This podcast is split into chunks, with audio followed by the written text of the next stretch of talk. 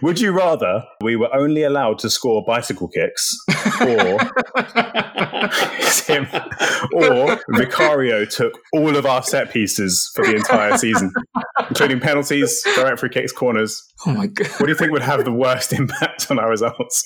So, if we score a goal that's not a bicycle kick, it doesn't count. How long do you think it would take the commentators to realise that that's the rules we were playing? if we were only allowed to score bicycle kicks.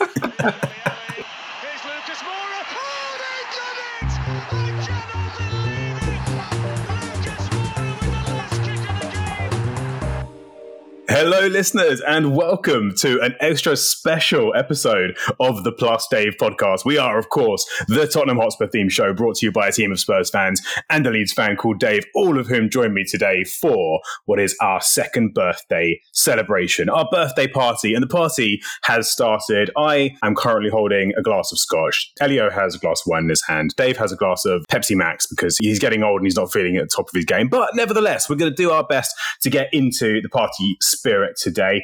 And yeah, it is our two year anniversary, or at least it was the other day, our two year anniversary. So we are going to have a bit of a celebration today. And if you tuned in today for some high end academic cutting edge analysis, I sincerely apologize because that's not what you're going to find on today's episode. It's going to be something of a free for all. It's going to be chaotic. It might come as something of a surprise, but at least on our regular episodes, we normally have something approaching an agenda or a plan. Today, we have nothing of the sort. Today is going to be a little bit wild. We're going to see how we get on. But what we do have is a lot of questions that you listeners have been very kind enough to send in to us. So we're going to try and work through a few of those and just have a bit of a general all-out Q&A session about Spurs, about the podcast, about football, about utterly ridiculous things that come into the conversation. So I can't wait for it. And joining me, starting with a man who's been here all the way since episode one, a man who is always the main man when he goes out for a family roast.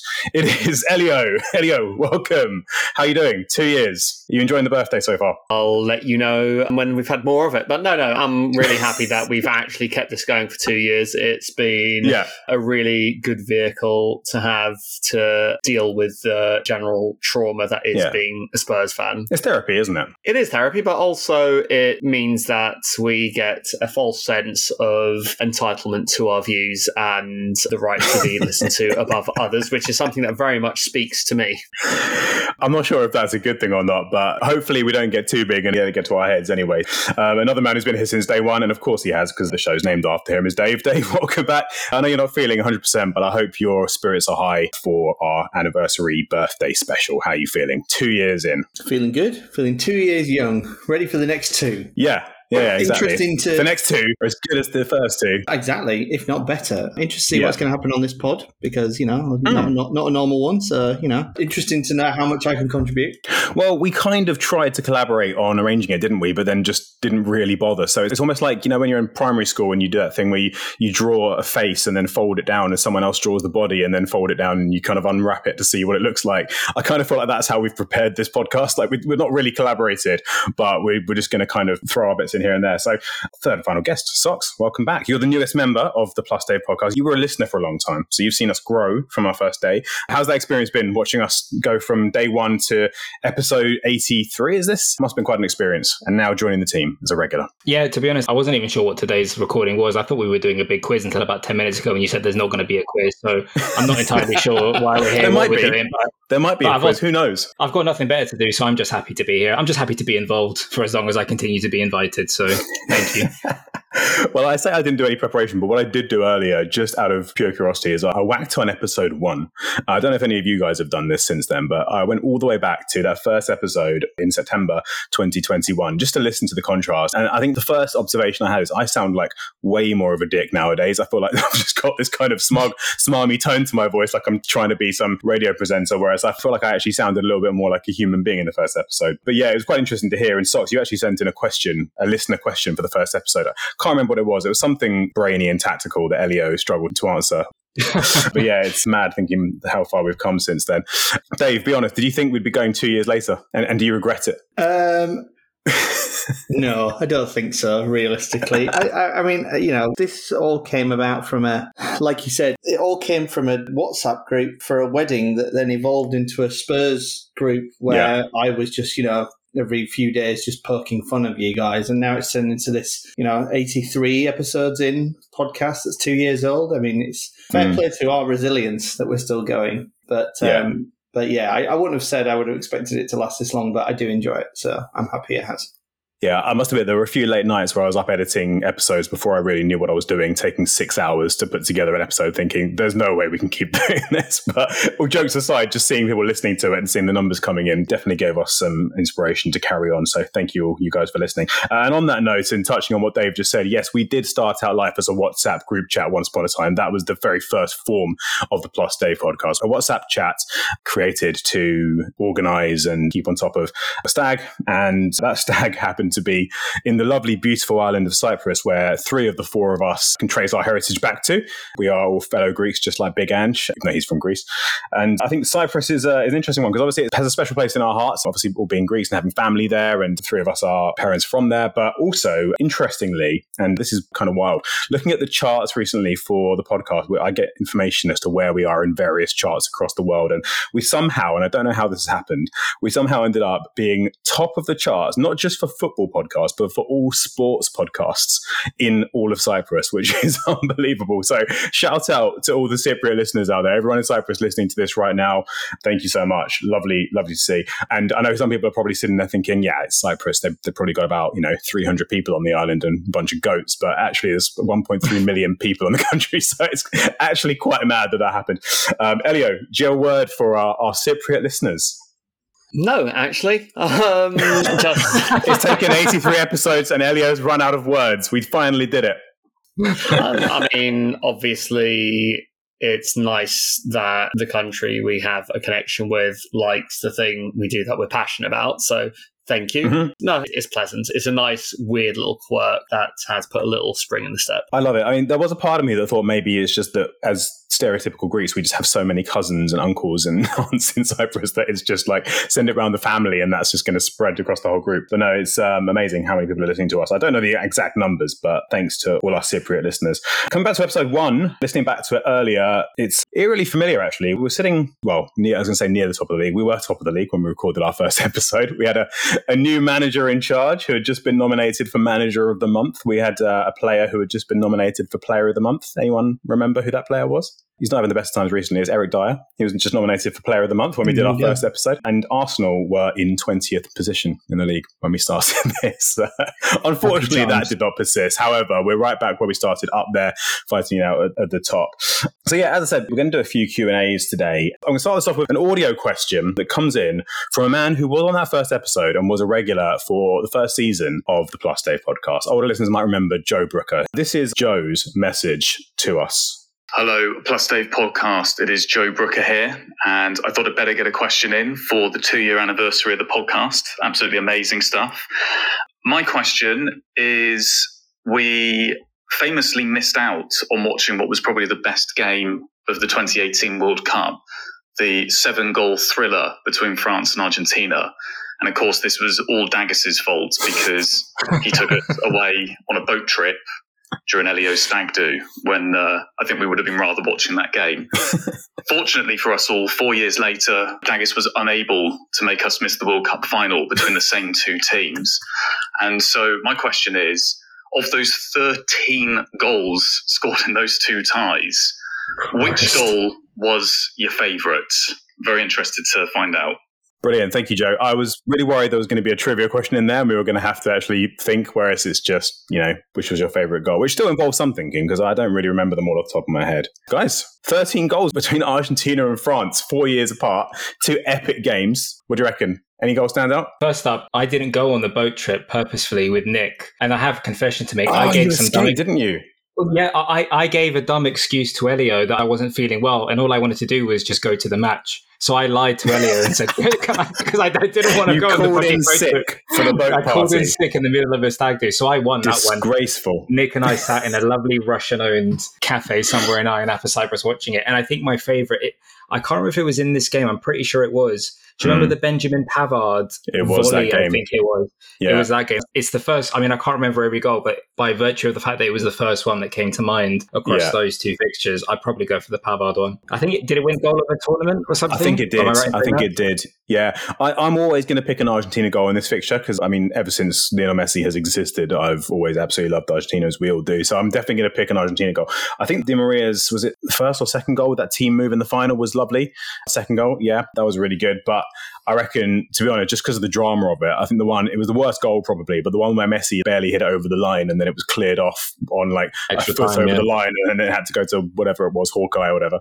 Um, yeah, that, that's probably my favorite, even though it was then you know ruined by Mbappe trying to make it all about himself. But yeah, that was quite something. I watched that final in an Argentinian bar as well, which was absolutely insane as you can imagine. So uh, yeah, good memories there. Absolutely nothing to do with Spurs, of course, but you know we're basically honorary Argentinians as Spurs fans, aren't we? so to reiterate, as I said, we do have quite a few questions. We're not going to be doing trivia questions, though, despite what Socks suspected. We're going to be just having a bit of a general chat and raising some discussion points and talking about a few things that people have suggested to us. Dave, did you have any questions? Did you manage to put anything together at all? Yeah, so I've got a few questions. I'll spatter mine through this because I thought it would be an opportunity for me to not only have a little bit of a dig, but also infuse it with some Leeds United knowledge and basically feel involved. Um, because Lovely. if we start talking about Spurs too much, I'm going to get bored and start, you know, browsing X for updated Manchester United or former Manchester United criminals. Anyway, um, alleged, alleged criminals. Sorry. Let, us see if that makes the cut. okay, so first one I've called Lowest Ebb, aka Oh No, Poor Spurs it must be awful to finish mid-table in the Premier League. um, so obviously, Leeds has had a glorious history in the 39 years that I've been alive and watched them, which included mm-hmm. winning the league, which obviously made me support them, but also a couple of relegations and some wilderness years. My personal lowest ebbs are kind of two. One, which was losing to Histon in the FA Cup, which I'm sure mm. you won't mm. remember, but it was particularly miserable. We were in League One at the time as well. Um, but the second one, which, I remember is, it well, Dave. worse, of course you do. second one, which was even worse, was losing the League One player final 1 0 to Doncaster Rovers, where there was, I'm not even joking, 80,000 Leeds fans and about 5,000 Doncaster fans, and it was very quiet. And Wembley is definitely not for losers. So that was my lowest ebb, making my way back through Wembley Way after losing the League One playoff final. So my question to you is, what is your personal lowest ebb? So I've started with a really cheery one. Uh, what is your personal lowest ebb of your Spurs watching careers? Jesus, how long have you got, Dave? You got to pick. I, I'm, I'm happy for you to mull over one or two, but you got to pick one. Well, this I'm is gonna, exactly gonna, the point of this. I'm going to go last on this one. Okay. Oh, I know Elio's answer already. I think I might. I almost just want to reel them off rather than just have a think and come out with one. I mean, I mean, there was losing to a team whose manager was in prison, which is pretty bad. There was there was the Man City. There was the Man City where we lost four three to ten men after being three 0 up. That doesn't sound that bad. No, I mean, no, this is not the Man City that we understand today. This was this was a shocking Man City. Man City. This was right, this okay. was pre-oil money Man City. Yeah, losing seven one to Newcastle a few weeks after losing six one to Bolton that that stung a little bit. Ninety eight, but yeah. I don't think I was that invested back then. Socks, do you have one that comes to mind? Oddly enough, the most I've ever felt pain, which and it's the first one that comes to mind, is a really random game. It's when we lost three two away at the Etihad in two thousand. I think it was January February two thousand and twelve and yeah. it was when we had clawed it back to 2 2. I remember Gareth Bale hitting a really great shot from outside the area. And we'd gone up one end, and Defoe had just missed effectively a tap in where he was sliding in, but it wasn't a sitter, but he wasn't long enough to kind of reach the ball. Right. And Balotelli goes up the other end. And this was 10 minutes after he had stamped on Scott Parker's face right under the nose of Howard Webb and should have been sent off he gets fouled by Ledley King and they win a penalty and score the last kick of the game. And I was just in a, a pub at the student union or whatever it was, or at the student union pub at my university. And for some reason, something about that game, I think because the nature of it, affected me so deeply that it ruined me for a few days. And I was with just a friend's flatmate of mine and who didn't really understand much about football. And I went outside to mope and sock and I was just mm. sat on the bench for 20 minutes. And she gave me a Kinder egg she got, she bought like a Kinder egg from like a machine that was there. She gave it to me. I took one look at her, spat on the ground, took the Kinder egg and walked off because I was so disgusted that she thought that this children's chocolate with a shitty toy that I could potentially yeah. choke on was going to somehow lift my mood of this last minute loss or last minute defeat that we suffered. So, but for mm. some hmm. reason, there was something about the nature, even though it wasn't like Champions League final was by far the lowest there, by yeah. Even though it's a Champions League it final. But, be. but that was the one that just hit me the most. So when I think of the most pain I've ever felt, like that affected me for two, three, four days, and I did really leave my yeah. room at uni. So strangely, I'd probably pick that, but it wasn't even that bad. Supporting Spurs is a little bit like opening a Kinder Egg and then there just being nothing inside. I, think, I think that's good. That I think that's it's good that it's quite a random one because that's kind of the reason I asked it because everybody has different experiences with with a football mm. club. Everybody has a different relationship, and yeah, losing big finals isn't ideal, but sometimes it is just you know, like yeah. you mentioned, Dag, with the City game, you know, sn- snatching defeat from the jaws of victory, or you know, yeah. having your hopes completely dashed. I mean, I could obviously add the Derby playoff from a few years ago where yeah. it, it, absolutely looked nailed on that we were going to the playoff final, and then whatever happened happened. But yeah, yeah. it's that's a good one, Socks. I like that one. And there are, there are definitely a few of those to pick from. Are you guys familiar with that meme where there's a chihuahua just looking traumatized up into the sky while helicopters yes, fly over it and it's like PTSD. Like I feel like that's just been what I'm seeing on Elio's screen for the last five minutes ever since Dave raised this topic. And I'm just I'm waiting to see what he comes out with. He's just reliving it over and over and again well, in his mind. He's like, he's Elio, like what's Brando, yours on? He's like Brando in Apocalypse now, just you know, in a dark light over Come on, Elio, let's have it.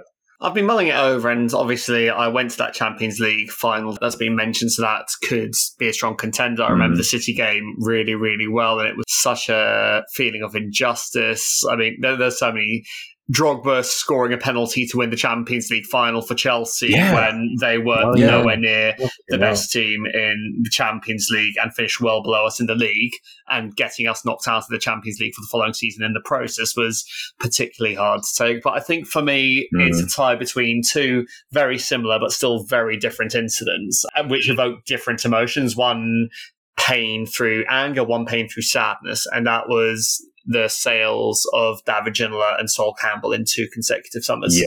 Well, of yeah. Sol Campbell, it wasn't a sale, of course. With mm. Sol Campbell, it was compounded by Ginola's one the previous season. Ginola's was me losing the player that made me properly fall in love with football because I loved football already. Before that, I'd been going Spurs for the best part of seven, eight years before that already. But when David Ginola was sold, I was seeing everything I loved about football taken mm. away from me in that one moment. And because we had this horrible team managed by a dinosaur football manager in George Graham, who was also an Arsenal legend to compound it. We had a chairman who was putting their money into the club. We were a mid to lower mid table team at best. And I was brought joy single handedly for three years by this guy. He'd just had another good season where he managed to make Chris Armstrong and Steffen Iversen get 30 goals between them in the league. And then he was ripped away from us because George Graham's ego was too big to countenance a player that didn't suit his vision of playing. Then, when Sol Campbell left a year later, having already lost the biggest hero to me as a Spurs fan. He was the yeah. next biggest hero and our captain and our, well, the Harry Kane of the time. He was the world class player, best in his position in the league at the very least, if not in Europe. He was at the peak of his career and he had first told us he wouldn't leave us and we'd rejected big bids from Manchester United, Roma, Barcelona as a result. Then when he did announce he was going to leave, he very explicitly, and this is in print, said that he would never never go to Arsenal because of what it would do with his relationship with the Spurs fans. And what do you know? a few weeks later, he's next to Arsene Wenger in that press conference, and I just lost my shit. It's the single angriest moment of my childhood. I won't say of my life, but of my childhood, and the single angriest I've ever been about football because that was the moment that football stopped being a romance and it started being this vitriolic tribal yeah. beast that it has actually become. You lost your innocence. Yeah, I lost my innocence that day. So Sol Campbell yeah. going to Arsenal, it's the low point. I feel like I'm listening to Bruce Wayne describing his parents' death, and that's the reason he became Batman. this is Elio's origin story. I just I haven't decided if this is a superhero or supervillain story. But it's one of the two. so Campbell was walking in a dark alley one day, and Elliot was grab him. Who are you? just muttering the words "pain through anger, pain through sadness."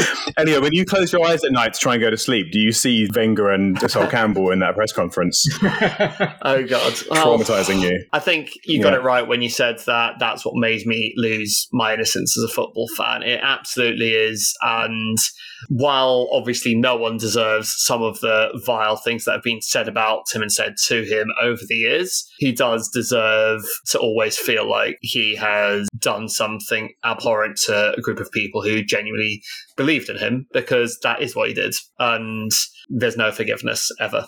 Well, there's nothing like a party, guys. I mean, this is really cheery, isn't it?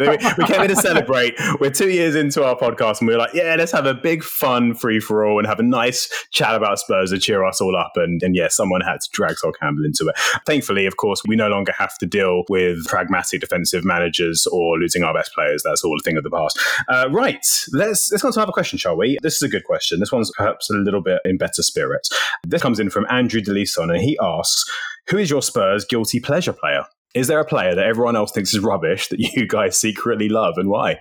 Oh, that's a good question. Elio, I feel like we have a mutual one to a degree on this.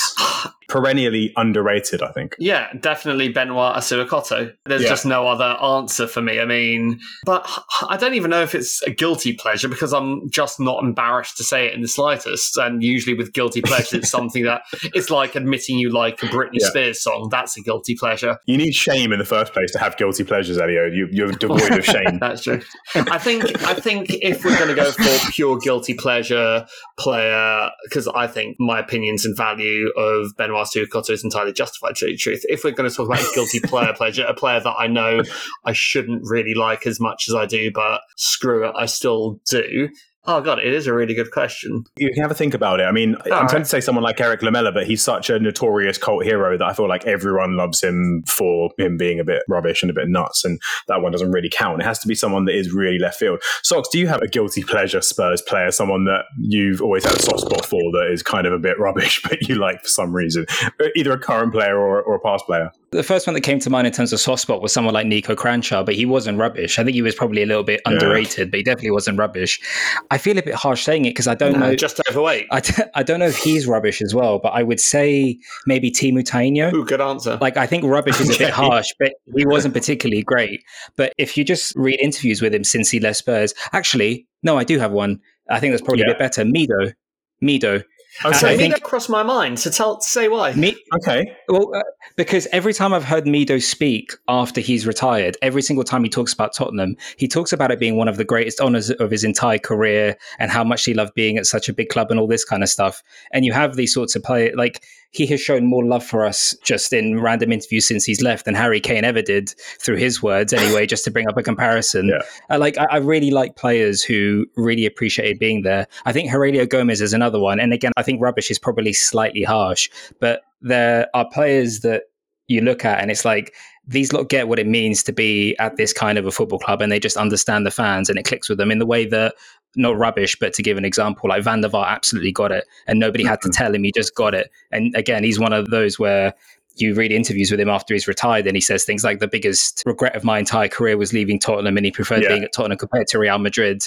Those players get it; they know we're not the biggest club in the world relative to Madrid, but they understand it. And I think Mido and to a lesser extent Tainio are definitely those two. So yeah, I'd may go for Mido actually. Every Spurs player I like is a guilty pleasure I'm not a Spurs fan. So my answer is Moussa Dembele. and, and I'm Dave. I'm glad you bring up Moussa Dembele because that's a perfect segue for me to plug my latest video. I don't know if anyone saw it on Twitter, but I tried my hand at YouTubing, and it may well be the last time I do it for a while because it took fucking ages to finish it. Uh, I've put up a video about Mr. Dembele, basically just talking about how he's bloody brilliant and why everyone should give him more credit. But please go and check it out. It's posted on our Twitter. It's entitled Mr. Dembele, your favorite player's favorite player. So yeah, go and check that out. Anyway, moving on. That's enough about me. No, no one cares. Let's, let's move back to the question, shall we? Am I saying my guilty pleasure player? Oh, yeah, go on. Yeah, sorry. Yeah, yeah, go back to yours. Who have you got? Nicky Barmby. Nicky Barmby was uh, he was a good player. He was a good player, but he's also a player that screwed Spurs and left us because he wanted to go back up north with his wife. So it was a very bitter departure. Did we get him from you? No, you got him later down he the line when he was already broken. He went to Middlesbrough, went to Everton, yeah. Liverpool, and then you. So Nicky Barmby mm. is hmm. generally not liked by Spurs fans. So that's why he's a guilty pleasure for me because most Spurs fans dislike him for the way he left us. But I yeah. think he was my first hero as a Spurs fan when I was seven years old. I got Nicky Barmby number seven on my first ever Spurs shirt, and I, I don't that. care that he maybe behaved a bit rubbish. You never sort of fall out of love with your first footballing hero unless they sign for Arsenal. If you're not going to accept that answer, then despite how much I put him down last week, Ian Walker because I used to love Ian Walker when he actually played for us. Stop smiling, you smiling cunt. Ian Walker was a bit rubbish. Okay, I had another one. This one comes from Adam Lewis, and this is one that I think could have some very interesting answers. What's the funniest thing you've ever heard shouted at Spurs or football in general? I heard someone once shout, "Control the ball, you fucking lanky streak of piss!" at Peter Crouch. you didn't have to finish that sentence. I knew exactly who that was aimed at. oh, so does anything come to mind for you? No, I, I've, i mentioned it on the podcast before. It was when I was at a game with Elio as a kid, sat in the West Stand. Oh, yeah. And uh, I can't remember who the players. I'll repeat the story for anybody new, but uh, someone got substituted on for somebody else, and there were two mediocre players. And Elio just screams at the top of his lungs. He must have been in his mid teens by this point. We've taken off Samantha Mumba and we're bringing on the queen as a replacement or whatever. And I, as like an eight or nine year old, just love that absolute comparison. I don't think Elliot has any recollection of it, but I have no recollection, and I can't imagine what I could have meant either. I guess just we had two players of the quality of an old lady and a random pop star who presumably was in the charts at the time. You, you don't but know. Yeah, you don't know how good Samantha Mumba might be at football. If they do another soccer aid, she's available. you, you might you might be silenced. Okay, she might be brilliant. Um, yeah, to be fair, if you're trying to pinpoint ridiculous things that Elio has said from the crowd, then I think there's probably quite a few to pick from. Not many can be aired. Yeah, but this is a family show. yeah, yeah, exactly. It is. Or at least we try and make it. Another one that I've said before, and I'll, I'll repeat it quickly, that, that was um, technically at a game, even though it was outside the game, which made me smile, was when Elio, you, me, and your dad went to semi final against Arsenal at Old Trafford. That was 2001 because that was Sol Campbell's last game for us. Of course it was. That's right. Yeah, it was. And it was against Arsenal, and it was outside the ground, and there were police everywhere just trying to control the crowds and police horses and just chaos and people chanting, and everyone all pissed up before the game. And you know how it is. And obviously, 10 times worse because it Spurs Arsenal in the cup.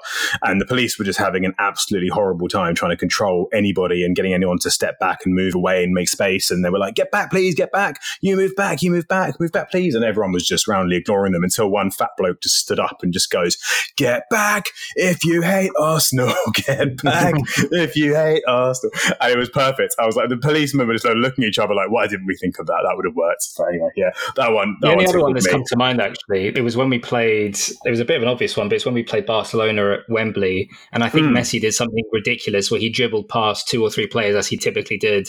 And he took a shot from a ridiculous range. And I think it only just trickled past the post. And half of the stand that I was sat in just started singing, Aaron Lennon, you're just a Aaron Lennon, after he'd weaved his magic and nearly destroyed us and sliced us apart.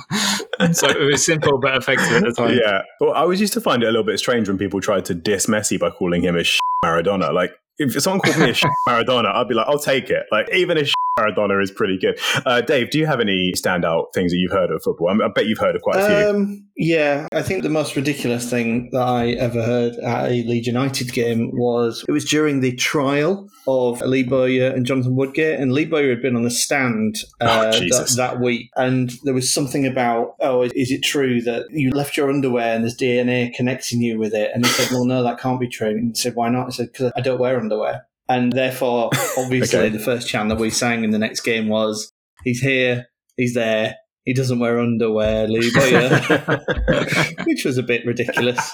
Um, uh, but yes, uh, other than that, most things that aren't repeatable on here. Yeah. So uh, instantly, Adam, who sent in the question, he gave his own answer. And the funniest thing he heard at Spurs was, Sherwood, you PE teacher, fuck off home. You've got marking to do. Which is lovely. So yeah, that's very, very funny. Here's an interesting one. And so you, you, mentioned the Messi performance against Spurs, which was at Wembley, if I'm not mistaken. So this is excluded from that. This question comes from Dan Lacey, who asks, what is the best performance from an opposition player that you have witnessed with your own eyes at White Hart Lane? I have three for this because sometimes I have well, That's worrying, is isn't it? That immediately you just think of three times we've been dominated at home. Yeah. no, not even. Messi's too obvious. So if I'm excluding that and I go just White Hart Lane, the third I remember we drew nil nil at home to Man United, maybe 2009 10, circa that. and mm. it was hmm. Nemanja Vidic. And I just remember walking away from that game and thinking we could have crossed in like a semi truck into the box and he would have found a way to, to head it. Like he was absolutely unbelievable. Yeah. And I obviously knew he was a really good player, so I wasn't shocked. But sometimes when you see it kind of close up, it really, really stands out. So that was one. Another was in a game that we won, and it was when we beat Chelsea 5 3. It was one of the first great performances under Pochettino. And I mm. just hmm. remember Eden Hazard get that game absolutely terrorized us. And every time yeah. he had the ball, I was myself. That was the season Chelsea won the league when Jose came back, and I think he won PFA Player of the Year that year, if I'm not mistaken. And he was absolutely incredible. But the one that stands out, again, Messi aside, is AC Milan at home at White Hart Lane 2010-11, and we'd already won the away leg. Mm. It was the Peter Crouch goal away at the San Siro, so we came in with the 1-0 away goal aggregate lead, and it was Clarence Seedorf, who must have been... Oh yeah. maybe 33 at the time, give or take, but definitely not Clarence Seedorf at the peak of his powers. And it was the yeah. first time that I'd ever seen him, just because of my age, I suppose. I'd never really seen him at Madrid or, or wherever. And it was the first time I'd seen him, I guess, in the flesh as well. And I just remember walking away from that and thinking to myself, I wish I was a bit older to have seen you when you were 19, 20, 21, yeah. 25, or just properly paid attention to you. Like, I was so impressed at the way he was able to run the game. And it's a really, the game finished nil nil. So there isn't like, oh, he played this incredible pass or he did this incredible goal or whatever. Mm. I hmm. just remember someone who was the oldest player on the pitch absolutely running the show and just thinking to myself, like, what an absolutely yeah. unbelievable player you are now, let alone must have been.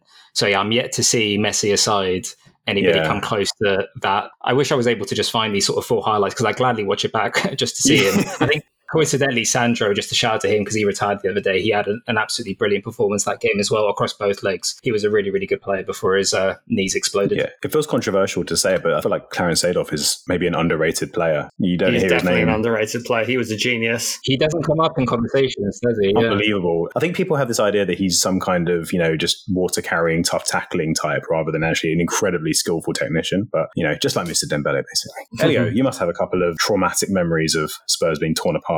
I do. I remember Veron having his one good game for Manchester United. I knew you were going to say that. Uh, but that's but that's not the one yeah. I'm thinking of. I remember Thierry Henry on more than one occasion, yeah. Patrick Vieira on more than one occasion. Much it pains to say, obviously, but the one that really, really stands out for me, and this isn't as glamorous as Clarence Seedorf for AC Milan. I think this was either towards the end of the AVB era or right at the beginning of the Sherwood era. I can't quite remember which way round but we lost 2 0 at home to Newcastle, and a different Dutchman in a different position had the best game I have Tim ever Krul. seen against us. It Tim was Krul. Tim Krul. Oh my God. He made something yeah. like 13, 14, 15 saves that day, and it was disgusting. We lost 2 0, but we absolutely bossed that match. We were by far the better team.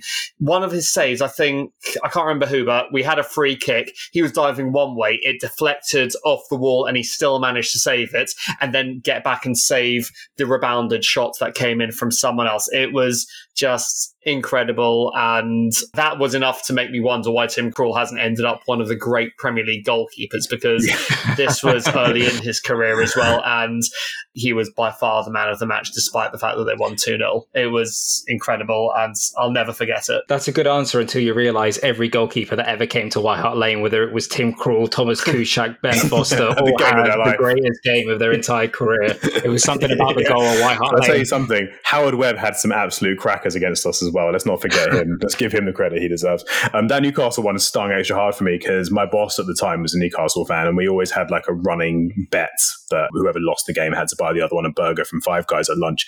And Newcastle were rubbish back then. So I was like, ah, got this in the bag. And then just the next day, he just spent the whole day taunting me about Tim Krul, the octopus with his eight arms saving everything. Dave, are you with us? Just about, yep. Just about good.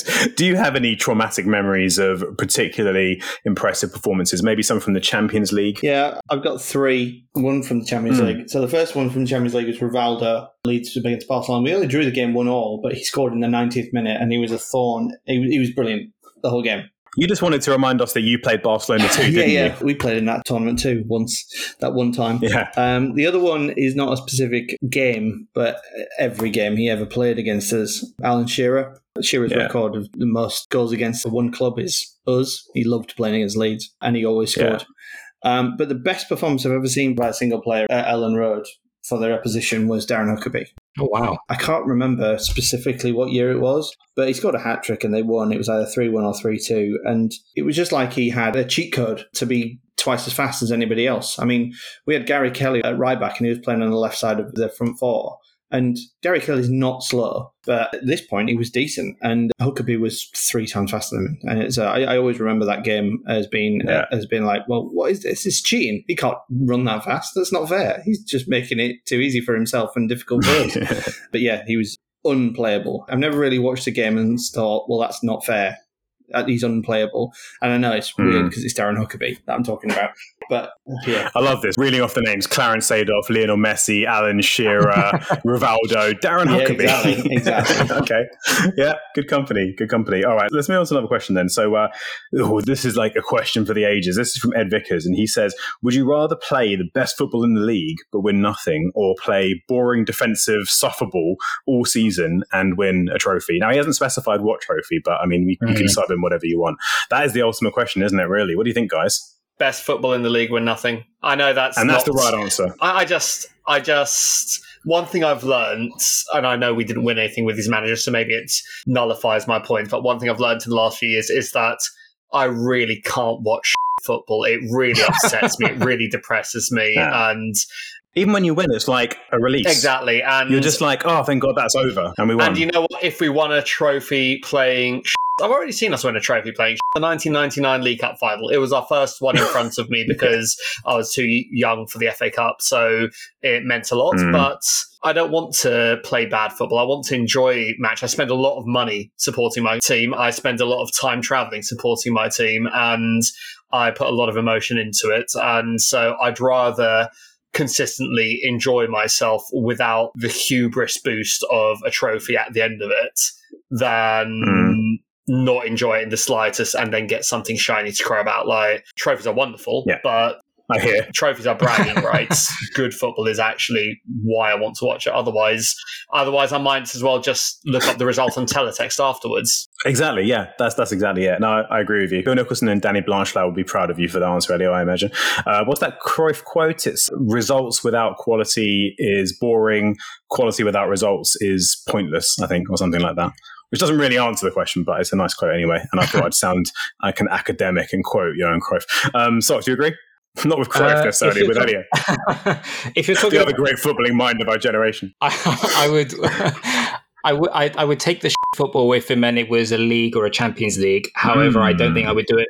I wouldn't do it more than once. Just one time. Like, I don't know if I can do it season after season. Yeah. Mm. If it was for a Carabao Cup similar to Elio, like the one day Ramos season where we ended up finishing seventh or eighth and won the Carling Cup was infinitely worse than the two or three really good years under Pochettino where we won nothing. Like, there's a reason that this summer a lot of people were calling for Pochettino back as opposed to Juande Ramos. For the sake of argument, anyway, if Ramos was available, he wouldn't be the one that everyone's like, all right, Ramos first, and then we need George Graham back, and then it could be Pochettino. Yeah. So I think well, if it's for a domestic cup, like I don't know if I would play crap football or like if we'd kept Jose as opposed to sacked him before that Carabao Cup final and we'd won it, yeah. I don't know if we'd be looking at that season any differently. It would have been a lovely moment that punctuated what was a shite season. If we play beautiful football all year and then end up winning nothing and the wheels start to come off the Ange hype train and then we look for a new manager, should we start a movement to try and bring back Juande Ramos? Should we just like just like put out some hashtags, start some chants in the crowd, see if that get, carries any weight? In a similar vein, this question comes in from Nico Stanford, and uh, this does feel like a pretty easy answer, but I might tweak it a little bit. But he asks, would you rather Spurs never win a trophy again, but beat Arsenal every time we play them, or Spurs win the Premier League this season, but never beat Arsenal again? Oh, the first one. Yeah. Okay. I don't even have to think about it. Okay. Yeah. So I think the way to reword that is how many successive years of not beating Arsenal, not beating losing Arsenal. to Arsenal home and away in every competition would you trade for winning the league this year? Nah, f- none. So even if no, we if, you, not... if we just said to you next year, every time we play Arsenal, we'll lose to them, but we're going to win the league this year, you wouldn't take that. Well, yeah, but that's that's silly because that happened last year and we finished yeah, eighth. That's my point. So how, many years, how many years oh, would you draw the line? Uh, Five years? Five years of not beating Arsenal? or losing to them? Maybe maybe three. I don't know if I could do. No, it's too much to lose. Could you imagine? Forget the away things because we lose at the Emirates and Highbury every single season anyway. But you're telling me you want them to be at Sir White Hart Lane five years in a row? There's no yeah. that. Yeah, and and we'll have well, one league league to show for it. I think I'd take it. I tell you, I think I'll I tell it. you what, we I've already had to live through. Let's see, what were from 1990, 20 straight years of not beating them. Was it yeah. 1998 until 2000? And what year did we do it under Red? Danny, oh, the five yeah, one. No, yeah. no, forget the five one. I'm just talking about league here, but 1998 until oh, that two- was 2010. That was 2010. So I've already done 12 years of seeing us not beat Arsenal at all anyway. So I'm going to say if it guaranteed a league title, I could do that stretch of time again because I already know I can handle it. I guess if you subbed in Chelsea for that, then you'd just kind of be thinking, what's the difference? Like, it's them every game anyway. Speaking of Chelsea, Hotspur Sam sends in the following question. When Boehly sacks Poch, is he likely to come gunning for Ange? Must be glancing with envious eyes in our direction. Discuss. that that is uh, throwing a cat among the pigeons. What do you reckon? Is there any world where we lose Ange Postecoglou? Would it be to Chelsea or could it be to uh, anyone else? Spoiler With that alert. length of contract, unless they want to make Postecoglou the first 100 million pound transfer for a manager, it's not happening. well, they might. Yeah. That is not it a ridiculous thing to say. This isn't a prediction; it's a spoiler. What no. if, as as rumor has it, Gareth Southgate gets replaced by Pep Guardiola, and then the City Group are looking for a new manager for Man City, someone who plays in a similar kind of style. Not, not enough. What do you think of, of that? Not enough no? of a name. Hmm.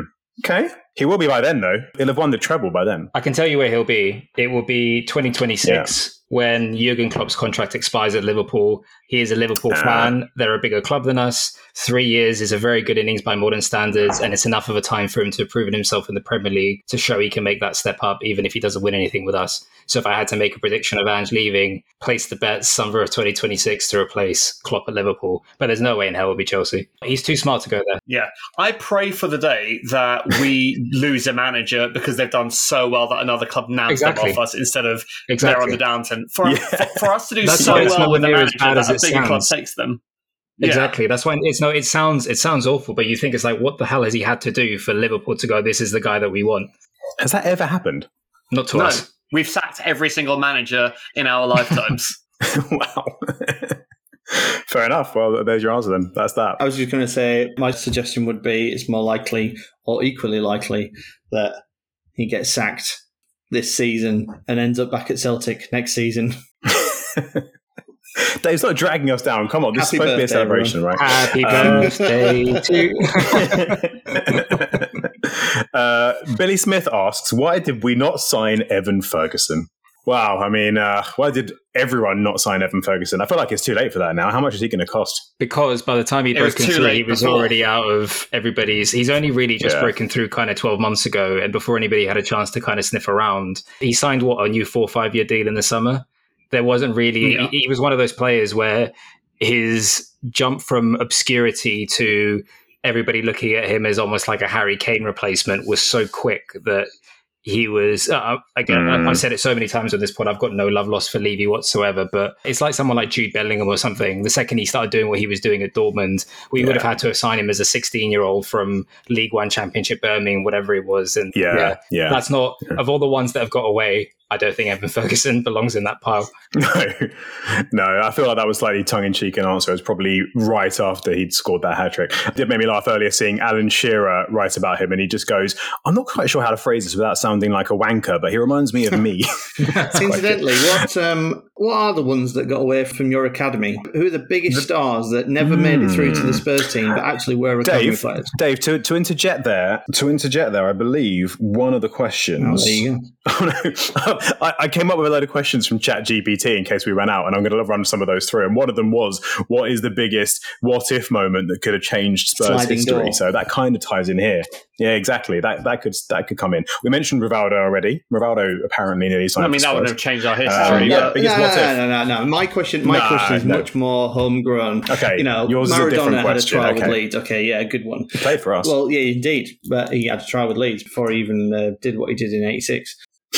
I think the only one I can think of is David Beckham. David Beckham was with us thing. for mm. a couple of hmm. years. Um, his granddad was a huge Spurs fan. He was an Essex boy in a very Spurs supporting area as well. And he was on schoolboys with us before he ended up going. It wasn't just a trial. He was actually in our whatever under yeah. 13s or whatever you want. And then Man United went and got him. So it has to be that one. The thing with Beckham, though, is that as good as he was, and as much as he would have been a huge name for us back then, he would have gone, surely. We weren't a big club back then that we would have held on to someone like Beckham, would we? He would have just oh. had a couple of good years, everyone would have started talking about him, and then Man United would have just signed him anyway, right? That's the problem with these what ifs. Imagine if we had David Beckham, Anderton, Sheringham, Klinsmann in the same side. Yeah, fair enough, fair enough. I'm, I'm liking the sound of that. But on that point, though, just in terms, in general terms, you know, it doesn't have to be a signing. It could be a result. It could be what if we, you know, started Lucas Moura in the final of the Champions League, or what if we had signed Matt Le Tissier? The big what if one for us is probably when uh, there's two that come to my mind, and neither of us are really in our footballing lifetimes, but one mm. of hmm. them is in the mid 80s when we very, very nearly had Alex Ferguson as our manager. And I did he, not know this. Yeah, yeah. Alex Ferguson very nearly became Spurs manager. He's spoken about this a few times. Mm. And out of, I think, out of loyalty to Aberdeen, he decided not to, and then a couple of years later ends up Manchester United manager. So that's one of them. The other huge, huge that's what, a real one. That is a real one. And the other huge, huge what if moment is Gaza getting sold. I don't know if it was the same summer or a couple of years later, but we almost signed Matthew Le Tissier. He'd actually signed a contract with us, so he was mm. ours. And his wife did not want to move to London. And mm. our chairman at the time, Irving Scholar, decided to have a change of heart and being a nice guy and tore up the contract. Mm. So I'll tell you a huge one. I'll tell you a huge one if rumor is to be believed. And I'm always skeptical about this. And this is one that absolutely would have changed our fortunes, but I don't necessarily know if I would have wanted it. In fact, I almost definitely wouldn't have. Apparently, the story that Roman Abramovich was flying his helicopter around London and went past White Hart Lane and almost bought us and decided to buy Chelsea instead. I mean, who knows how much of that is true, but that's one. That's a big one. I mean, I think that is a true one, but maybe not quite that. Yeah. That yeah, much, not literally, he's just like going over London saying, hmm, which of these football clubs shall I buy? Looking out the window of his helicopter. I don't think it was quite like that. Basically, I think Daniel Levy gave him a price he wasn't willing to pay. So he went to yeah. the next biggest club in London because Ken because Ken Bates is a, exactly. is a joy to deal with. Dave, do you have any big what if moments? Um, I, I, I, guess what if what if we hadn't what if we hadn't have decided that we really need that seventh striker and, and spent an unnecessary amount of money on on on Huckerby uh, second time the, for the pod, uh, and uh, and Robbie Fowler. We just didn't need them. We had five perfectly good strikers. We didn't need five probably, but yeah, that was a it was a pile up and a car crash of what if. But I think it probably yeah. it was probably along the lines of what if we didn't try to live the dream. right, I'm going to try and get through a few more of these. I'm going to try and leave some space for some of the Chat GPT ones because they are spectacular. Um, next up, Simon Milson asks, when has your mind been most successfully changed regarding a long-standing view about Spurs? God, this is a difficult one. Ooh. Have you ever had like a long standing opinion about Spurs or football that you've clung onto for way too long and then just decided actually, no, I was wrong, begrudgingly? It's a tricky one. It's a tricky one, particularly because I feel like as football fans, we, we dig our heels in. It's quite difficult to admit that you've been wrong. I can think of plenty of players that had massive turnarounds. Yeah. Like I, I think yeah. I can think of like Danny Rose, for example. Think he, he was yeah. he was so bad at one point. I wanted to stab him. Like I absolutely hated him. Like he, like he was rubbish. And then he ended up becoming the best left back in the league. And I was like, there are players that you see that have got potential and they never fulfill it for one reason or other. And there's others that you just look at and there's like, there's no way Moussa Sissoko will ever be a good footballer. And then he ended up being our best player in the 2018-19 season. But in terms of long-standing views about the club, no, because my thoughts on Tottenham haven't changed. We're a bunch of hopeless mm. romantics. We're deluded because we need to use it as a defense mechanism because we don't actually believe we'll ever be successful.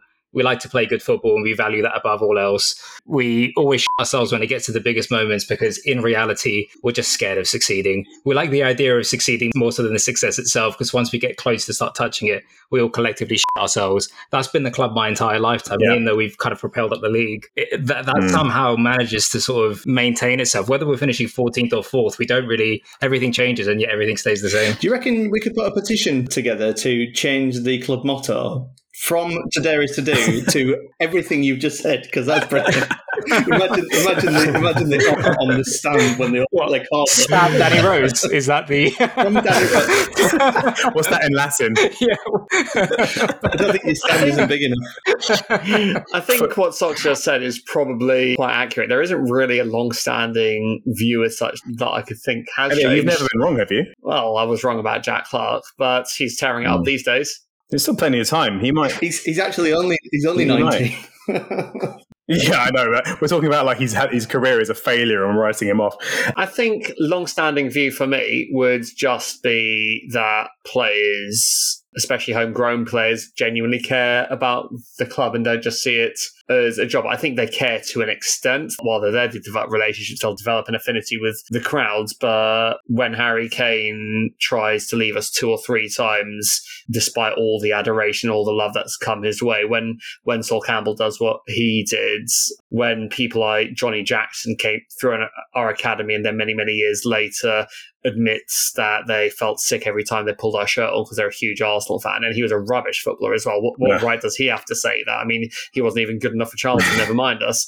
It, it just makes you realise that as romantic as it is for us, it isn't for them. And don't get me wrong, there are exceptions to that. I do believe Jack Grealish is someone who just loves football. I do, I do believe people like Paul Gascoigne, where I, when I hear people mm. like Klinsmann and Van der Vaart and like Sox Ed Mido speak about us, there's still a semblance yeah. of romance in footballers. But I think the moment they make it, at least at the top level, I think it becomes a job at which they want to do the best they very can. And a lot of the romantic stuff they come out with is just pantomime to please the crowd that they're currently entertaining. And that's a sad thing to say, but yeah, I think that's where my views have changed. That question dragged us down a dark road, didn't oh, it? let me bring it back then. Not to um, not to completely reverse that because I think it's a really good point, but I, I do think that the fact you mentioned Van der Vaart there, the fact you mentioned Mido, I think it's really fascinating that you know being from that area, although that means a lot to people and fans that are from that area,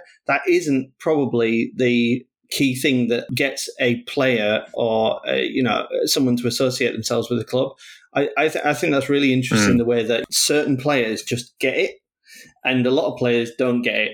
And I think we've Leeds have always had that chip on our shoulder that you know people don't understand what it's like playing for Leeds, and you know you have you have to do it, and you have to be a certain type of individual with a certain mental strength to be able to handle playing for Leeds, because basically we're all a bunch of horrible people, and we want to we want to shout at everyone, um, but we'll also we'll also Dirty you know Leeds. you score a hat trick and we'll clap, you sprint back eighty yards and do a scissor kick to annihilate their best player, we'll sing you're a hero, um, and I think that's that's a really interesting point, and I and I do think it's great that you can have players that aren't necessarily born in North London that can turn into people that really love your football club, and I think that's that's a really cool thing, and it also yeah. kind of validates what we think yeah. as fans. Ossie Ardiles absolutely loves Spurs, and he's from Argentina.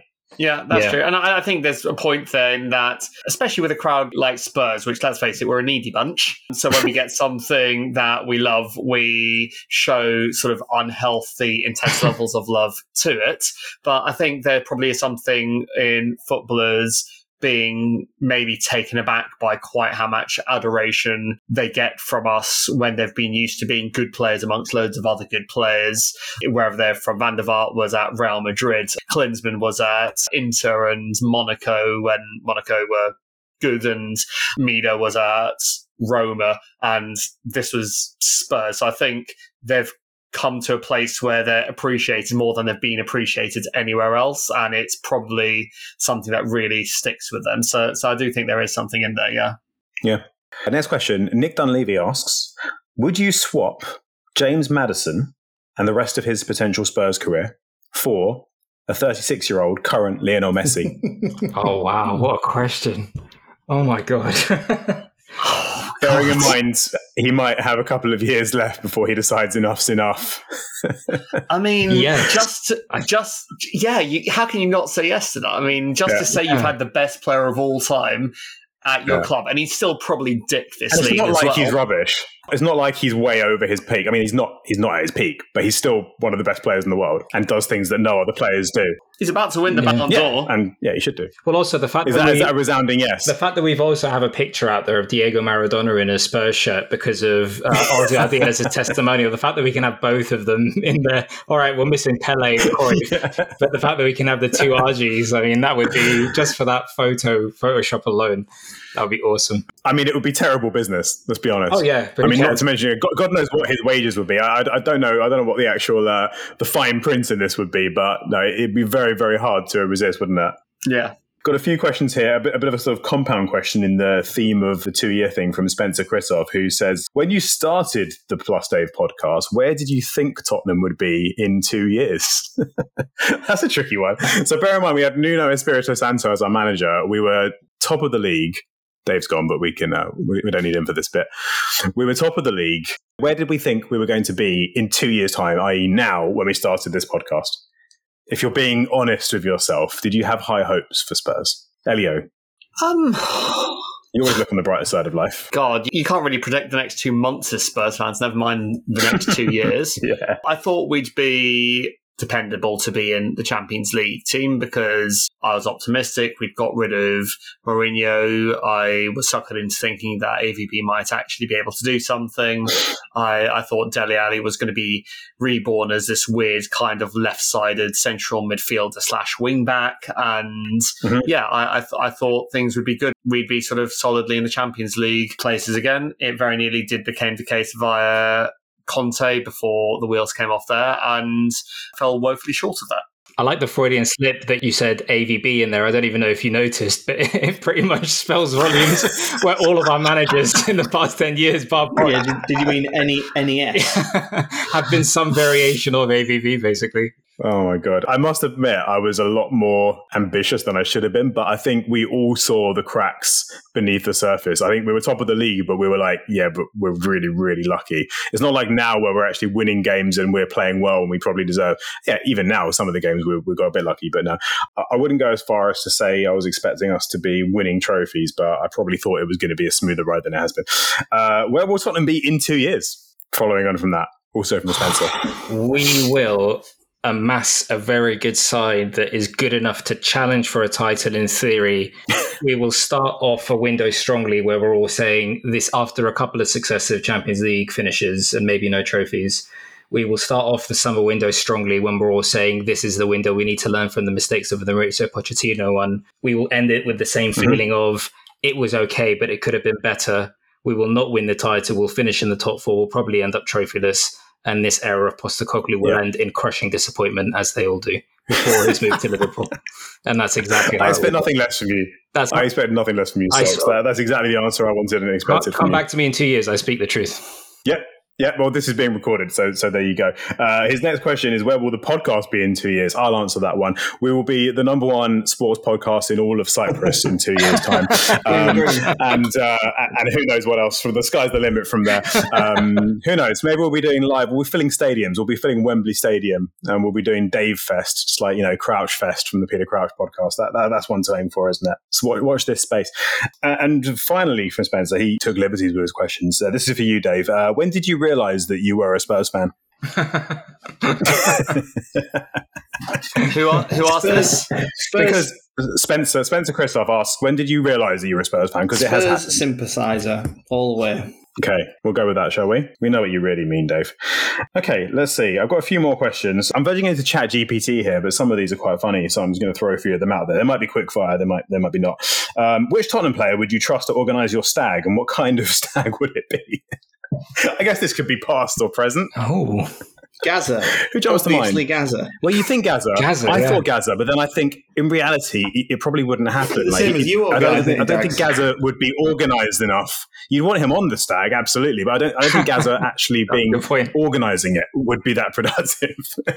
I feel like, I feel like you need a bit of a, ropes, and that's pretty much it. I, I, feel like someone like a James Maddison might be able to, to pull together a stag. He, he seems Maddison, like he seems like that kind of character. What do you reckon? Dele Ali, maybe. Um, De- yeah, Dele. Dele's a good shout. Wouldn't go with Harry Kane. No, Harry. Imagine the stag Harry Kane put together. You'd be out in a cottage on a vineyard somewhere, just like sounds lovely, sitting around playing cards or. Elio's like, I wish that was my stag. Yeah, that sounds glorious. uh, Harry Kane then. Who else? I mean, Gomes seems fun. I bet he can throw a party. Benoit For a more cultured holiday, for a more cultured holiday, I think Eric Dier would yeah. be pretty decent. He because he speaks multiple languages. Yeah. He seems quite smart. If you wanted to do, let's spend a few days in Barcelona, he'd know where the nice places would be. So if you wanted a more middle of the road, so? yeah, like the kind of stuff yeah. where you could drink without going like Malia, Ibiza, like kind of a middle of the road one. I'd probably trust Dier. Hmm. I feel like I'm catching some strays here. I think Van, Van der Vaart Van der Vaart would be good. I think. Yeah, he, I, feel yeah, like, okay. I feel like yeah. he's been to a lot of cities and he knows a lot about them. Yeah, you want someone worldly with enough about them, but also someone who's um, not too mental. Got a head on his shoulders. Yeah. okay. Oh, obvious one. Edgar Davids. Oh yeah. okay. Stag in Amsterdam. Mental. We'd all need those glasses after that. what would you rather experience? I'm moving this on. what, would you, what would you rather experience? A thrilling last minute win against Arsenal or a dominant 5 0 victory over Chelsea? First one, thrilling last minute win over Arsenal. Yep. The, the, yep. the, especially if they were the better team that day and we'd really screw them. Maybe a dodgy decision yeah. from the ref. In fact, a, do, a dodgy penalty. the time we beat Chelsea. A dodgy yeah. penalty in our favour in the last minute against Arsenal, which really should have been mm. a red card to one of our players for putting his studs through one of theirs. That yeah. that would be perfect. And the person who scored it is an ineligible player that's actually the seventh substitution that we've made in that very same game. Yeah. Yeah, who we took from Arsenal's youth system. um, we, would you rather? This is genuinely from ChatGPT. Uh, would you rather we were only allowed to score bicycle kicks, or him, or Vicario took all of our set pieces for the entire season? Including penalties, direct free kicks, corners. Oh my god! What do you think would have the worst impact on our results? Wait, so if we get a, we get a set piece, of Vicar, what if he gets injured? So you, if we score a goal, so so Vicar, so if we score a goal that's not a bicycle kick, it doesn't. Oh, hang on, so if Vicario is taking penalties, it's a free kick to the opposition. He's taking penalties. He's taking free kicks. So someone who can come in and do. It. He's even taking throw-ins.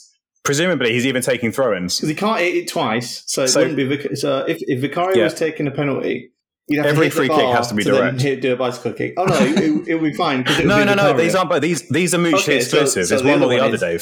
So it's if one you made a penalty, if he was taking corners, do you score it? If he was taking corners, we'd be so susceptible on the counter. yeah. The opposition would play like rugby, wouldn't they? They just they just kick it into touch they just kick it into touch down the field so that he'd have to take the throw in and it's, the goal's yeah. wide open. No, and could, then just bomb 10 men forward on the press. We could just get like a Giovanni Vio routine because if we're taking a corner, I would have absolutely, I would have everybody back, nobody in the box, and I would get just get Vicario to punt it 70 yards backwards and just restart the attack. I'll say this. While he sprints back to I'll goal. say this. He is good with his feet. Has anyone seen him take Hang a free on. kick? He might be quite good. You're completely overthinking this. The answer's obviously overhead kicks. Bicycle kicks, yeah. yeah, it is. It'd be great. How long do you think it would take the commentators to realise that that's the rules we were playing? if we were only allowed to score by speakers. if it was Richarlison, I don't Trevor think they the wouldn't think anything was wrong if it was Richarlison. They just think he's going about his business. you business. hire Trevor Sinclair as a special coach, and it'll all work out. okay, but that's a quick fire. Who would you rather take a last minute direct free kick, Eriksen or Bale? No Vicario this time. Bale. Bale. Yeah. Yeah. Okay. Yeah. Yeah. Easily. Imagine Tottenham had to play a match on a pitch made entirely of jelly. How would they adapt their playing style? And who would be the messiest player after the match? I did not write these questions. Chat GPT wrote these questions. How how deep is the jelly? Right? Does it go up to your ankles? Does it go up to your knees? How much jelly? I imagine the jelly is strong enough to at least stop you from falling into it. I imagine you can run on the jelly. It's probably like running on like a bouncy castle. I imagine. Okay. Let's, let's say it's a, it's a let's say the pitch is a bouncy castle. we would only be able to play players who had exceptional touch and low centers of gravity. So, so no more, no more tall players, yeah. no more big beasts. It would all have to be basically Manor Solomons. Disagree. Disagree. If you've got jelly on the floor, it's not going to roll and move. So you need you need yeah. you need to play route one. Long ball. Surely it's one touch. You it's need long ball. It's got to be long ball. Crouch, heads it down, gather volleys it in. That's it. Yeah, that's how you score goals. Yeah, we're bringing back Llorente for this. I think. I'm, i think that's the only way. That's the only way. Uh, would you rather have the entire Tottenham have the entire Tottenham team play every match in clown costumes or in their pajamas. Pajamas. Yeah, yeah. Pajamas clown is less embarrassing, isn't it? Clown, no, it's the clown costumes. They have they have huge feet. At least you can control the ball with. Yeah, you'd be with, offside. Uh, exactly. pajamas give you give you a, a, look into their personality as well. Well, no, that's what I was going to ask though, because yeah. surely they have to be matching, otherwise it's going to be really confusing. They've got to be in the same kit, no? so matching it's got to be the yeah. same set of like Spurs branded pajamas. Surely Eric Dier and his Paw Patrols and yeah. Vicario and bananas in pajamas. just... Richarlison doesn't wear pajamas. Just shows up. He's like, "What? This is how I sleep. Deal with it." There are some semi-normal ones in here, but I feel like I've lowered the tone now too far. I did miss one earlier, by the way. But speaking of lowering the tone, from Mark Grogan. Brace yourselves. Um, f- Marry Kill. Harry Kane, Gareth Bale, David Ginola. That's easy. Ooh. I think this is an easy one, isn't it? Kill Kane. Um, I mean, Kill Kane, marry Bale, shag Ginola. Easy. Yeah. Are you saying kill Kane because you're still bitter about him leaving? Is, it, is it too fresh? No, I'm saying kill Kane because I'm. Would you really like golf? no. no, you don't want to shag him, and he's got the personality of toast without any butter on it, so you wouldn't want to marry him either. So he's, he's the obvious one to kill. I mean, it, as a straight man, I think if there's a man on the planet that I would choose to have sex with, it's probably David Ginola. And now that's recorded. it's suddenly occurring to me that there will be people for whom this is their first ever episode. And their last. Hi, guys. it's not like this every week. Ginola calling Jake Humphrey a wanker live on air on BT Sport. That's the reason to love him. That is the reason to love him. He did do that. That's high performance. He did right do there. that. That was incredible. Would you rather this is a good one. Would you rather witness the entire Tottenham squad attempting a synchronized goal celebration dance after a goal, or Postecoglou doing cartwheels on the sidelines? what? what was the first one? That's, that's the easiest one so far. A synchronized goal celebration dance, or Big Ange doing cartwheels. Big Ange doing cartwheels, obviously. Yeah, that's that's the easiest one so far, isn't it? Yeah. Sorry, ChatGPT, do better. If Tottenham players were characters in the Star Wars universe, cool. which player would make the best Jedi, and who would be most tempted by the dark side of the Force? I like this question. I feel like Toby Alderweireld would be a very dark side kind of guy. He's got that look about him. Yeah, yeah. There, I, there's something very this. murdering innocence that, that about Toby Alderweireld. I thought about this earlier, and I think I think Richarlison has a touch of the Kylo Ren's about him. He seems like he has this kind of conflicted, troubled soul. You know, yeah. he's, he's, very he's very up and down with his emotions, isn't he? So I, I, don't know. I feel like Richarlison could turn to the dark side. I mean, let's be honest. It'll be Romero on the dark side, one hundred percent. Yeah, I feel like Romero's got a better control of his mind than we would give him credit for. Ben Davies strikes me as a potential good Jedi. He's got an air of Yoda about. Him. Definitely, him. I think so. Yeah. I think so. We're kind of scraping the bottom of the barrel here. This is another one that ChatGPT threw up, which is actually you know vaguely related to football. They've given me two five-a-side teams, and they've asked you guys to decide which of these teams would win. Now, the first team is Glenn Hoddle, Harry Kane, Paul Gascoigne, Ledley King, and Hugo Lloris. That one's wins. The second team, yeah, wait for it. You, you, say that, you say that. It's, it's not. It's, it's, quite close. The second team is Jimmy Greaves, ah. Christian Eriksen, Gareth Bale, Dave Mackay, and Pat Jennings. Oof. Would Bale be wasted in a five-a-side given his primary strengths? Like, I don't know if you see the best of Bale on a five-a-side format, so I'll probably stick with the first one. Hoddle and Paul Gascoigne are not just the two greatest Spurs midfielders of all time, but probably two of the top five most talented English midfielders of all time. So mm. that that's part of it. Also, both players that can just score from any angle and any part of the pitch at any given time. Greaves and Kane, you're pretty much splitting hairs. Greaves is probably the better, but it's not as if Kane's missing any chances that come to him in five sides. And Ledley King yep. is every bit a world class centre back as Dave Mackay was a world class midfielder. So so I'd say I'd say team number one. Weirdly, I was having this conversation on my own with myself uh, earlier today. I was trying to work out not that weird, Dave. what the best five-a-side Leeds team would be. So it's so weird that you've asked this question. I, I came up with I came up oh, with yeah. like basically a team oh, yeah. of Rottweiler Did bastards you... who would not stop running until they overpowered a team.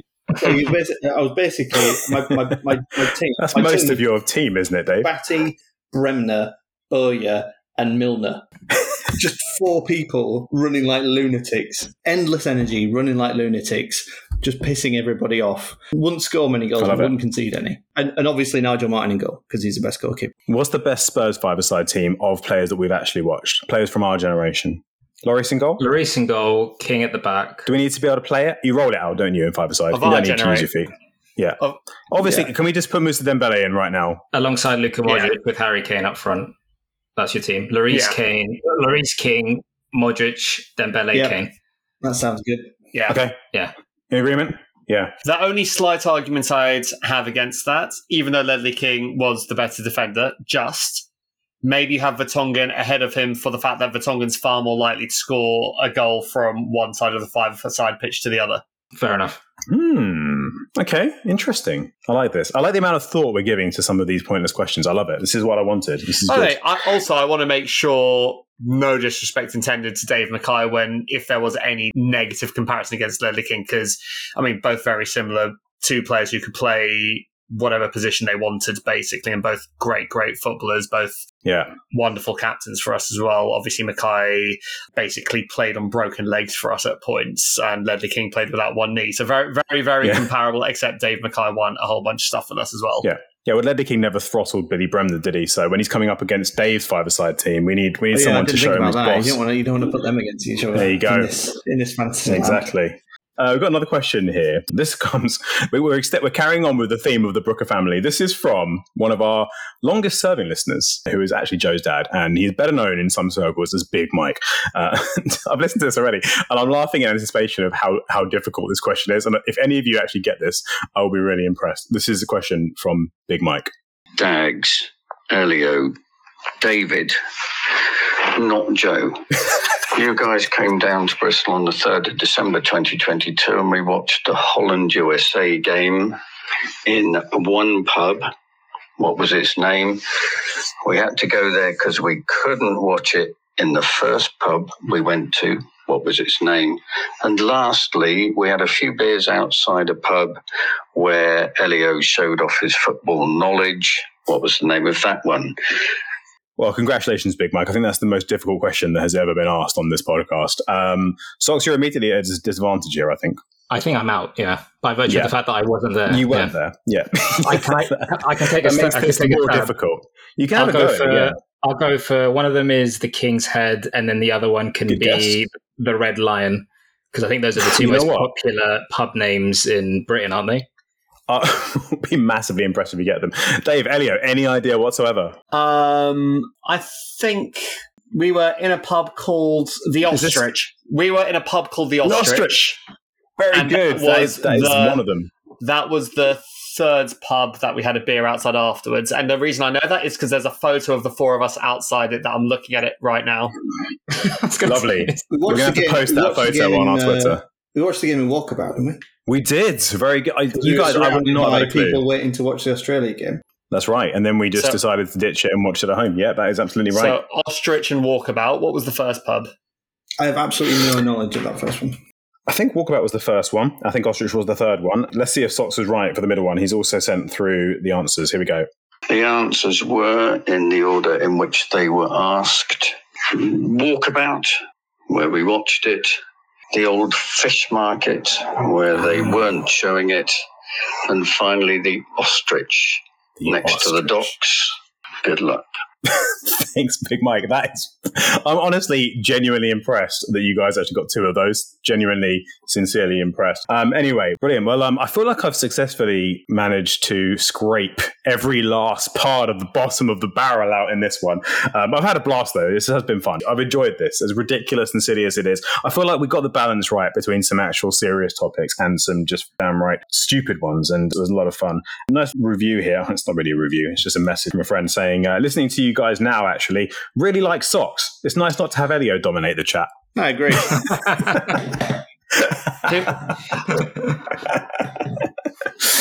you probably know who that is, Elio. I'll tell you. I'll, I'll tell I'm you. I'm going to go with either um, Nick or Charles. Yeah, you would be right. Yeah, it's, it's, certainly one of those two. What is everybody's highlight of doing this over the last two years? I'd love That's to know. That's a great that. question. That is a great question. That's my question.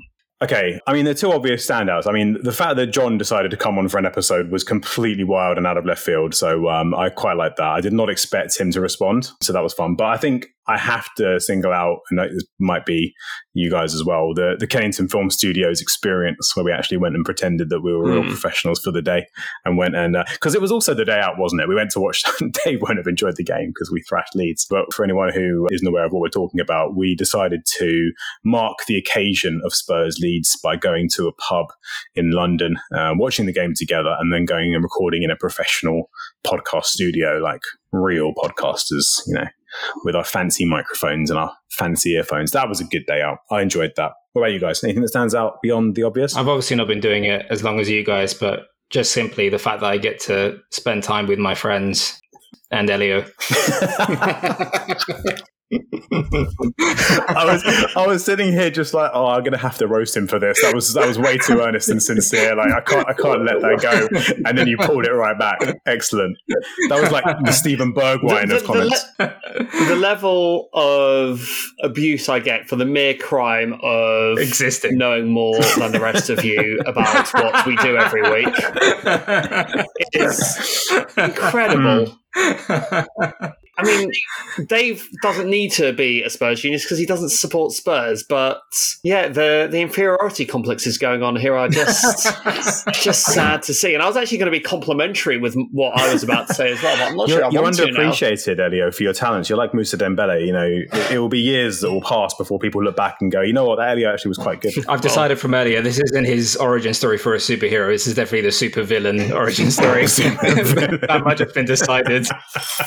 Go on, Elio. What was yours going to be? So I think obviously Kennington Studios as an individual highlight, that was a great day out. Overriding sort of being able to just talk about football with my mates for a couple of hours every week is is really, really great. Obviously the older you get, the less opportunity you do have to do that generally in life because you have these horrible little things called responsibilities that take up your time instead. Uh, whereas mm-hmm. when you're in school, you got to talk about football eight hours a day and maybe learn something yeah. from time to time too. I think just sort of seeing the way the chat has evolved and the way we've all probably evolved in our own ways in how we talk about things is probably this episode aside. This episode aside, yeah, is probably the biggest highlight for me because especially obviously you and I have known each other our entire lives and I think it's fair to say that you've had dips in and out of being an avid Spurs fan when you were a teenager and sort of maybe when we weren't as good as stuff like that. And I guess it's How quite nice you. for me. Well, maybe, but no, I think it's been, quite, it's, it's been quite nice to me to see, obviously, you who obviously always has supported us actually take the sort of borderline psychopathic interest in Spurs that I've had my whole life since we've done this podcast. It, it, seems to have fueled you to be far keener and far more involved with what goes on at the club, which is obviously nice for me because you're my best mate. So yeah, that's something I've really taken to doing this podcast. See, I said I was going to say something nice. So basically, what you're saying is you finally. Thanks, Eddie. I appreciate that. So what you're saying is you you finally managed to drag me down to your level with you. Well, you've, you've, managed to drag me kicking and screaming into Spurs obsession. Well done. Well, yeah, very good effort, Dave. Dave, what are your thoughts on the two years of plus Daving? Four words: Clint, huh? Sidi, Yaya, Dempsey. I Everybody could explain needs that. to re-listen to everything to work out what we're talking about. Yeah, listen back to all 83 episodes until you get that reference and then is come back to isn't us. Isn't it the title of one of the episodes? It is indeed. It is. That's probably an easy way of narrowing it down. Yeah. it is indeed. It is indeed. Um, which reminds me, of course, go and check out my video about the guy whose middle names those actually are, Mousa Sidi Yaya Dembele on YouTube. And, uh, and yeah, while you're at it, you know what? Like us, follow us, share us, review us, tweet us, X us, whatever us. Send us an email. Yeah. So, I think Socks is frantically gesturing. Send us an email email and um, and get in touch with us. And yeah, like I said, we're, we're always we're always happy to hear stuff, even when it's not an episode like this. We should give them the email, which is the mistake that we make every week when we say send us an email and then we just end the episode without giving them the email just guess it. Yeah. Well, I mean, you probably could guess it. It's, it's plusdavepodcast at gmail.com is our email address. So, yeah, send us anything in. We don't do too many of these, but we'll try and answer any questions you send in. And we're, we're always happy to hear from you guys. And once again, thanks so much for everyone listening and, and for helping us break our record month, two months running, and maybe even on course for a third, depending on how many people hear this and decide, nope, that is enough Plus Dave podcast for me. But hopefully you enjoyed this. This was something a little bit different. I had a lot of fun. And we're going to be back to normal service next week where we're going to be reviewing the Sheffield United game, which we kind of previewed last week. Obviously, a long way in between the games with the international break. We're going to look at a couple of signings, ins and outs that have made since then, all the stuff that we probably should have done today, but were far too busy answering questions about playing football on jelly, doing bicycle kicks, and murdering Harry Kane or whatever it was. So uh, we're going to uh, we're going to wrap it up there. But guys, this has been a pleasure. I feel like this has been a party worthy of our two year anniversary. Thanks all of you guys for joining. Thanks all you guys for listening. Join us next week for hopefully a slightly more regular episode. Until then, stay classy, Spurs fans. We'll see you next week.